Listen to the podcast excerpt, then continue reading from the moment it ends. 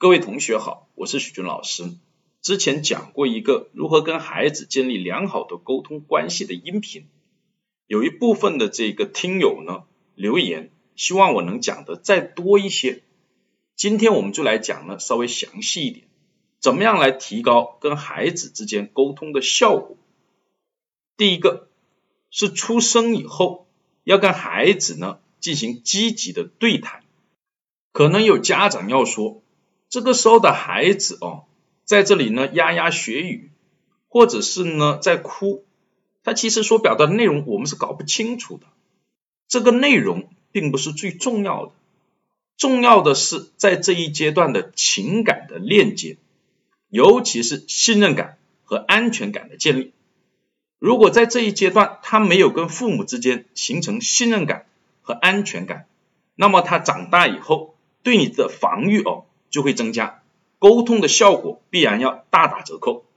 所以，对于刚出生到一岁半左右的孩子，要给予积极的回应，多和他说话，多和他去玩，多和他进行这种呢互动，建立积极的情感链接。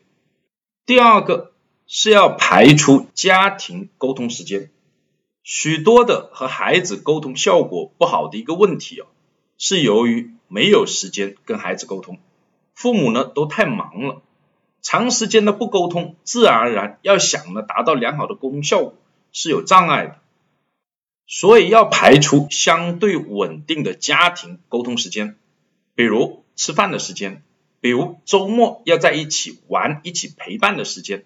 等等，越是忙越要建立主动的沟通关系，在许多的事情变成问题之前。